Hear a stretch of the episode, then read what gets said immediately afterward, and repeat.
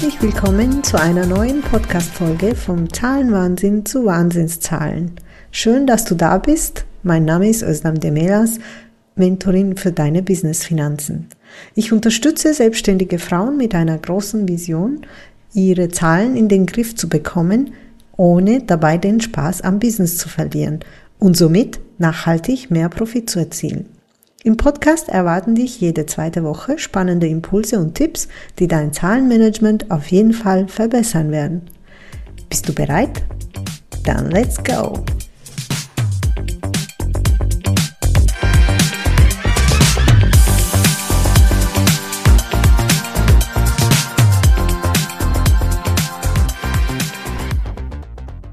Hallo, hallo. Es ist unglaublich, das ist schon die zehnte Folge. Ich weiß, das ist nicht viel, wenn, äh, wenn ich mich mit anderen erfolgreichen Podcasts vergleiche. Und ich hoffe, man hört meinen Hund im Hintergrund nicht. Auf jeden Fall, man sagt ja, ich sollte 100 Folgen durchziehen, bevor mein Podcast überhaupt irgendwie weiterkommt. Aber ich feiere trotzdem meine zehnte Folge und ich bin ganz stolz darauf. Da zufälligerweise diese Folge auch in der ersten Oktoberwoche live geht, es ist passend, finde ich, dass wir schon über Q4 und sogar 2024 sprechen. Ähm, in einem Konzern ist Q4 aus zwei Gründen wichtig. Ein letzter Run, um die, um die Umsätze noch zu erhöhen und zweitens, die Planung für das nächste Jahr wird eben gerade fertiggestellt. Ich glaube, als Selbstständige ist Q4 genauso wichtig oder Kleinunternehmerin. Ähm, natürlich kommt es darauf an, in welchem Markt du tätig bist, aber durch Halloween und Weihnachten und Black Friday, ja, ich glaube, das ist genug, ähm, sind da einige Events, wo die Umsätze mal hochgepusht werden können. Aber wieso ist es so wichtig, in Q4 nochmal so richtig Umsätze zu holen? Einfach so, damit der Umsatz schön hoch ist? Hm, wahrscheinlich nicht. Es gibt einen Grund, warum die Unternehmer, egal ob selbstständig oder Konzern, den Umsatz, dem Umsatz hinterherjagen. Meistens haben sie sich ein Ziel gesetzt und das würden sie gerne erreichen. Nun, wenn deine ähm, Ziele richtig herausfordernd sind, wirst du sie vielleicht gar nicht so hundertprozentig erreichen können. Aber gut, über Ziele setzen sprechen wir nächstes Mal. Heute geht es mir äh, hauptsächlich um die Umsatzziele. Fünfstellige Umsatzziele, sechsstellige Umsätze, vielleicht auch sogar siebenstellige Umsätze.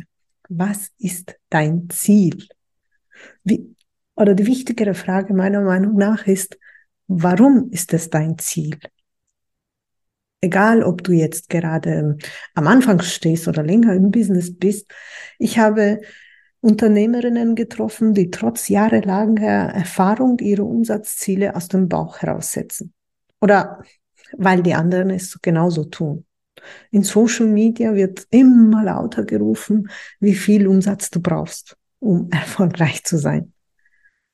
Wir haben in der letzten Folge schon gesprochen, ähm, darüber gesprochen, was hast du von sechsstelligen Umsätzen, wenn un unterm Strich nichts übrig bleibt?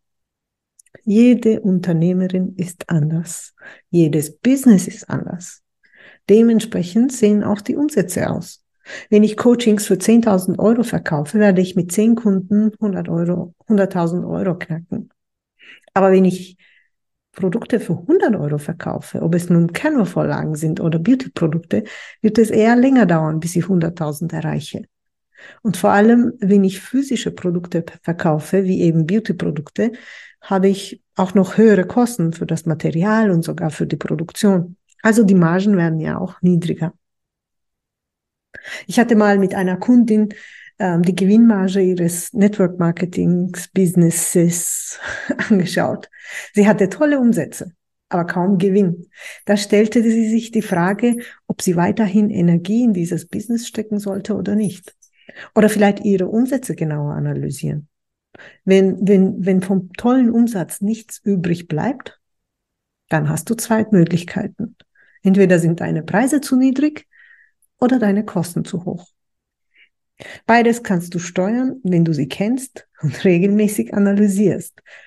Und Achtung, mit kennen meine ich natürlich nicht, es grob im Kopf zu haben, sondern sich tatsächlich die Zeit zu nehmen, mit Stift und Papier oder in Excel, wie es dir halt lieber ist, das sich aufzuschreiben und kontrollieren. Also wenn du auch gerade dabei bist, deine Q4-Umsätze zu pushen, überlegst dir nochmal, was ist dein Ziel? Und wichtiger, wieso ist es dein Ziel? Es ist nicht zu spät, deine, deine Ziele anzupassen, falls dein Umsatzziel nicht dazu beiträgt, deinen Gewinn zu erhöhen. Jetzt kennst du auch, welche Stellschrauben zur Gewinnmaximierung bei, beitragen. Auch wenn du mit Q4 fertig bist und dann denkst, kannst gleich anfangen, über 2024 nachzudenken. Weil wenn du heute schon über 2024 äh, dir Gedanken drüber machst, wirst du im Januar nicht hinterherhängen und nur mit Planung beschäftigt sein. Also ich finde, November ist die beste Zeit für Selbstständige und Kleinunternehmer, das nächste Jahr zu planen. Und zufälligerweise gibt es einen Planungsworkshop von mir im November. Falls es dich auch interessiert, schick mir gerne eine E-Mail an podcast.diezahlenflüsterin.com und du bekommst alle Einzelheiten. Ansonsten hören wir uns wie immer in zwei Wochen wieder. Ich freue mich und bis dahin. Ciao, ciao.